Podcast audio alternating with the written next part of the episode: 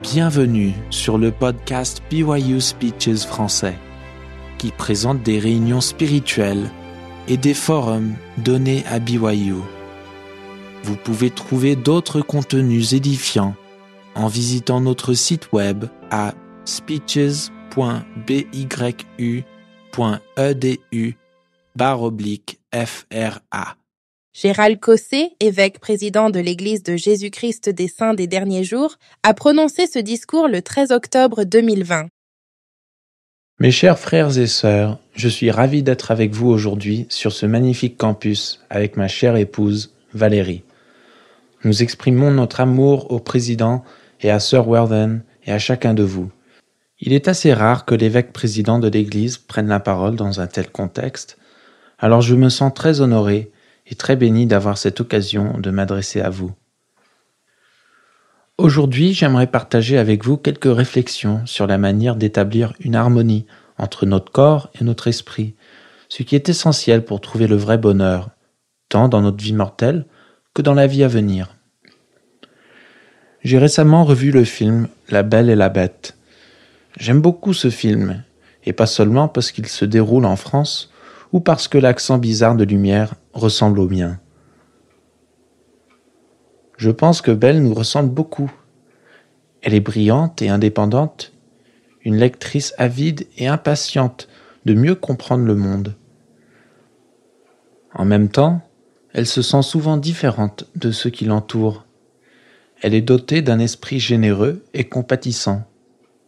Elle aime l'authenticité et n'a aucun goût pour les semblants mondains ou pour ce que le livre de Mormon désigne comme les choses vaines du monde, qu'il s'agisse du pouvoir, de la richesse matérielle ou de l'obsession de l'apparence physique. Belle est faite prisonnière dans un château hanté par une bête hideuse et répugnante. C'est en fait un jeune prince qui, à cause d'un sort, est prisonnier dans le corps d'un monstre terrifiant. Belle ne juge pas la bête et est capable de voir au-delà de son apparence répugnante. Elle comprend que son caractère aigri, ses manières grossières et ses accès de colère ne sont qu'une façade qui cache une âme torturée qui ne demande qu'à aimer. Sous l'influence apaisante de Belle, une transformation étonnante a lieu chez la bête une transformation qui commence au plus profond de son âme et aboutit finalement à une transformation physique complète. Grâce à l'amour de Belle, le sort est brisé et le jeune prince retrouve son apparence originale, au plus grand plaisir des citoyens venus saluer leur nouveau roi et leur nouvelle reine.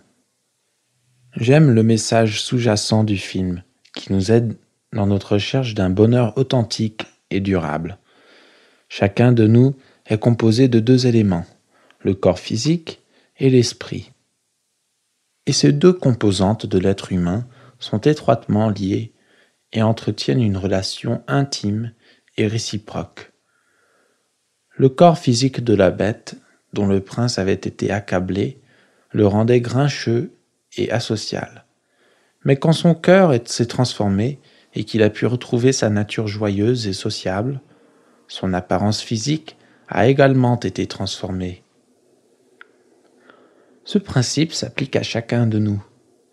Notre condition physique peut profondément influencer notre bien-être spirituel. Inversement, notre force spirituelle et les sentiments de notre cœur affectent profondément notre bien-être physique. En d'autres termes, la belle harmonie qui peut exister entre notre nature physique et notre nature spirituelle est une condition importante pour trouver le vrai bonheur dans notre voyage dans la condition mortelle et dans les éternités à venir. Ce principe important est au cœur de la doctrine enseignée par l'Église de Jésus-Christ des Saints des derniers jours et est expliqué à la section 93 des Doctrines et Alliances.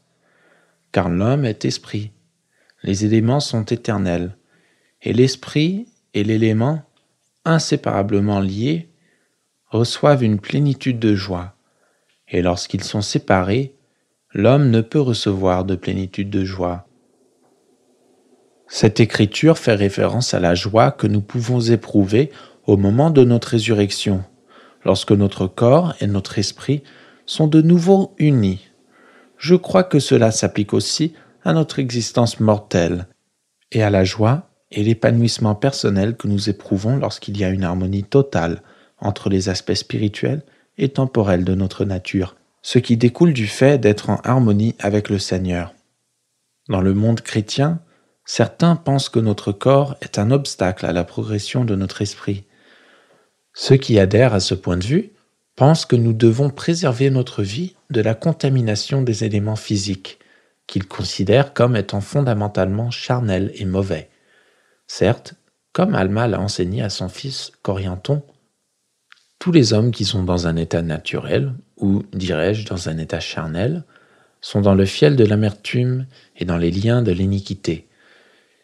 Ils sont sans Dieu dans le monde, et ils sont allés à l'encontre de la nature de Dieu. C'est pourquoi ils sont dans un état contraire à la nature du bonheur. Mais le fait que nous sommes des êtres physiques ne nous condamne pas à être charnels et mauvais. La révélation moderne, comme l'a exprimé l'ancien membre de la première présidence Hugh B. Brown, précise que la matière n'est pas essentiellement mauvaise, mais qu'elle est au service de l'esprit. Il y a une relation bénéfique et éternelle entre l'esprit et l'élément. En réalité, l'esprit ne peut être rendu parfait sans le corps. Joseph F. Smith a dit L'esprit sans le corps n'est pas parfait. Il n'est pas capable, sans le corps, de posséder la plénitude de la gloire de Dieu, et par conséquent, il ne peut pas, sans le corps, réaliser son destin. Dieu et son Fils unique, Jésus-Christ, sont des êtres immortels et glorifiés, dotés de corps de chair et d'os. Et c'est par cette même condition d'union parfaite et éternelle entre le corps et l'esprit que nous pouvons, nous aussi, devenir un jour des êtres exaltés. Le but de notre vie n'est donc pas de renier notre nature physique, mais de la mettre en harmonie avec notre esprit. Mes chers frères et sœurs, je vous invite à faire une brève introspection. Quelle est la relation entre votre nature physique et votre nature spirituelle? Comment s'influencent-elles mutuellement? Comment pouvez-vous cultiver l'harmonie entre ces deux côtés de votre être? Passons en revue quelques principes qui, selon moi, vous aideront à répondre à ces questions importantes. Premier principe. Notre force spirituelle influence notre bien-être physique. S'étouffer, se sentir opprimé, avoir le cœur qui bat la chamade, avoir le ventre noué, sauter de joie ou être aux anges, toutes ces expressions font référence à juste titre à la relation constante entre l'esprit et le corps. Nos pensées, nos sentiments et nos émotions intérieures se traduisent très souvent par des sensations physiques, qu'elles soient positives ou négatives. Comme moi, vous avez peut-être remarqué que la bonté rayonne d'une certaine beauté. N'est-il pas remarquable que nos nobles sentiments se reflètent dans notre apparence physique? Ceux qui ont le cœur pur et charitable ont le visage charmant, agréable, ce qui attire les gens vers eux. Je ne parle pas de la beauté telle qu'elle est définie par le monde, car le monde ne valorise que la perfection de la forme extérieure et ne tient pas compte de l'esprit intérieur. Je parle plutôt de la beauté qui émane des gens à cause de leur pureté intérieure. J'aime ce qu'a dit Victor Hugo. Aucune grâce extérieure n'est complète si la beauté intérieure ne la vivifie. La beauté de l'âme se répand comme une lumière mystérieuse sur la beauté du corps. Il y a quelques années, notre famille a passé quelques jours au domaine des écureuils. Il s'agit de chambres d'hôtes situées au cœur d'un magnifique parc en Dordogne, une région pittoresque du sud-ouest de la France. À notre arrivée, nous avons été captivés par la beauté qui se dégageait du vieux bâtiment de pierre entouré d'arbres majestueux et de parterres de fleurs parfumées. Nous nous sommes immédiatement sentis calmes et heureux, comme si nous étions dans un petit paradis. Le lendemain, en inspectant les lieux de plus près, j'ai commencé à voir quelques imperfections. Certains murs tombaient en morceaux, les pierres étaient mal alignées et branlantes, et par endroits, la végétation sortait des pots et grimpait le long des murs et des escaliers. Malgré tout, un esprit paisible et une lumière étonnante se dégageaient de la scène, faisant de ce lieu un cadre harmonieux, presque idyllique. La vraie beauté ne résidait pas dans la perfection des formes physiques, mais plutôt dans la pureté, l'harmonie, l'éclat et la lumière qui en émanaient. Au cours de notre vie, nous devons veiller à ne pas céder aux normes que le monde veut nous imposer. La vraie beauté est le résultat d'une alchimie subtile et d'un équilibre délicat qui provient en grande partie de notre lumière intérieure personnelle, plutôt que de critères esthétiques ou physiques seulement. J'ai lu récemment le remarquable récit de la vie de l'écrivain français Jacques Lucéran. À l'âge de sept ans, Jacques tombe à l'école et heurte le coin du bureau de son professeur. Le coup violent lui a gravement blessé les yeux et l'a rendu complètement et définitivement aveugle. Jacques écrit plus tard C'était une grande surprise pour moi d'être aveugle. On me disait qu'être aveugle, cela consistait à ne pas voir. Pourtant, moi je voyais. Pas tout de suite, c'est vrai, pas dans les jours qui ont suivi immédiatement l'opération, mais avec le temps, j'ai vu un rayonnement. La lumière était là, ainsi que la joie. En grandissant, Jacques acquiert, du fait de sa cécité, ce qu'il appelait un sens des êtres. Ce sens lui permet de voir les gens à partir du ton de leur voix. Ce don devient vital lorsqu'en juin 1940, à l'âge de 15 ans, le régime nazi occupe Paris. Bien qu'il soit très jeune, il forme avec ses amis un mouvement de résistance clandestin. Le groupe choisit Jacques comme chef. Jacques écrit à propos de cette époque Chaque jour, dimanche compris, je me levais avant l'aube. Mon premier mouvement était de m'agenouiller et de prier. Mon Dieu, disais-je, donnez-moi la force de tenir mes promesses maintenant que vingt garçons attendent mes ordres, dites-moi quel ordre leur donner. Par moi-même, je ne sais presque rien faire, mais si vous le voulez, je suis capable de presque tout. Tous ceux qui sont nommés pour rejoindre le mouvement doivent d'abord rencontrer l'aveugle. Jacques n'écoutait pas leurs paroles, mais plutôt leurs âmes. Après un an, cette organisation de 20 personnes compte plus de 600 personnes. Il n'y avait qu'un seul homme qui l'admet au mouvement dont il n'était pas absolument sûr, et c'est cet homme qui les a trahis plus tard. Jacques et ses compagnons sont arrêtés par la Gestapo en 1943. Ils sont expédiés à Buchenwald avec 2000 autres Français. Seuls 30 d'entre eux était encore en vie à la libération du camp. Jacques avait vingt ans. Jacques a traversé l'une des périodes les plus sombres de l'histoire moderne et était sur le point de mourir. Néanmoins, il écrit De ces trois cents jours de misère extrême, je n'ai plus encore un seul souvenir mauvais. J'étais porté par une main. J'étais protégé par une aile je pouvais enfin aider les autres. Je pouvais essayer de leur montrer comment on fait pour garder la vie. Lumière et joie étaient devenues très abondantes au-dedans de moi. J'en faisais couler sur eux. Jacques était comme ceux dont a parlé Ésaïe. Le peuple qui marchait dans les ténèbres voit une grande lumière. Nous pouvons tous apprendre à vivre selon cette lumière, car comme l'a enseigné le Sauveur, Et si vous avez l'œil fixé uniquement sur ma gloire, votre corps tout entier sera rempli de lumière, et il n'y aura pas de ténèbres en vous. Et ce corps qui est rempli de lumière comprend tout.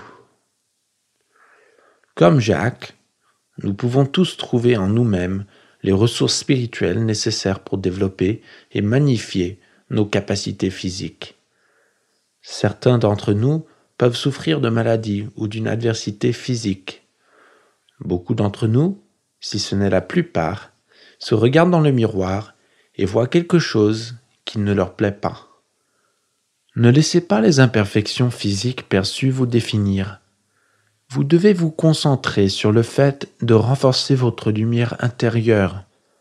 Ce faisant, développerez une beauté intérieure qui se reflètera dans votre apparence extérieure, améliorera votre bien-être physique, revigorera votre sens naturel et fera de vous une personne plus heureuse. Deuxième principe. Notre apparence physique a un impact sur notre spiritualité et celle de ceux qui nous entourent. On entend souvent dire que l'habit ne fait pas le moine. Cependant, notre apparence extérieure n'est pas anodine. La façon dont nous prenons soin de notre corps, la façon dont nous nous habillons et notre comportement ont tous une influence importante sur notre spiritualité personnelle et ont donc un impact sur ceux qui nous entourent. Ce n'est pas un hasard si l'Église a mis en place des directives pour nous aider à préserver notre spiritualité par rapport à notre apparence physique. Par exemple, les missionnaires et les étudiants des universités de l'Église, comme vous, reçoivent des directives relatives à la manière de s'habiller et à l'apparence physique. Les jeunes de l'Église sont encouragés à suivre les principes de Jeunes Soyez forts, qui traitent de multiples questions pratiques telles que l'habillement et l'apparence, le langage, la musique et la danse, et la santé physique. Dans sa première épître aux Corinthiens, Paul a écrit Ne savez-vous pas que votre corps est le temple du Saint-Esprit qui est en vous? Glorifiez donc Dieu dans votre corps et dans votre esprit, qui appartiennent à Dieu. Glorifiez Dieu dans votre corps c'est mettre notre apparence extérieure et notre comportement en harmonie avec nos désirs spirituels les plus nobles. Ce faisant, nous permettons à l'Esprit de Dieu de résider en nous. L'Esprit nous éclaire et nous devenons des lumières pour autrui. J'ai été touché par l'histoire personnelle que m'a racontée Sean, un ancien frère de service pastoral de notre famille. Sean a grandi dans une famille de membres de l'Église non pratiquants et pendant sa jeunesse, il n'est presque jamais allé à l'Église. Après avoir obtenu son diplôme d'études secondaires, il a commencé à étudier à l'Université d'Utah et à suivre le style de vie insouciant d'un jeune homme du monde. Il a été béni avec un emploi à temps partiel pour nettoyer les vitres d'un immeuble de bureau tous les soirs. Le bâtiment était situé sur South Temple Street, juste en face du temple de Salt Lake City. Pendant qu'il nettoyait les vitres, Sean avait souvent une vue qui donnait sur le temple, et il a commencé à observer et à prêter attention aux personnes qui sortaient du temple. Il était impressionné par le visage de ces personnes.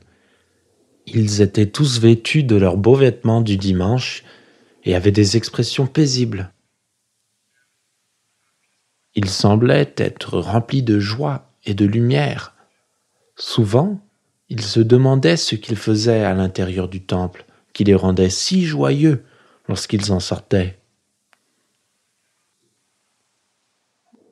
En revanche, Sean a pris l'habitude d'aller dans une boîte de nuit pour étudiants plusieurs soirs par semaine. Cette boîte de nuit n'était pas un endroit calme ou serein. L'ambiance était souvent bruyante rempli de l'odeur de l'alcool et dominé par les conversations endiablées de ses clients.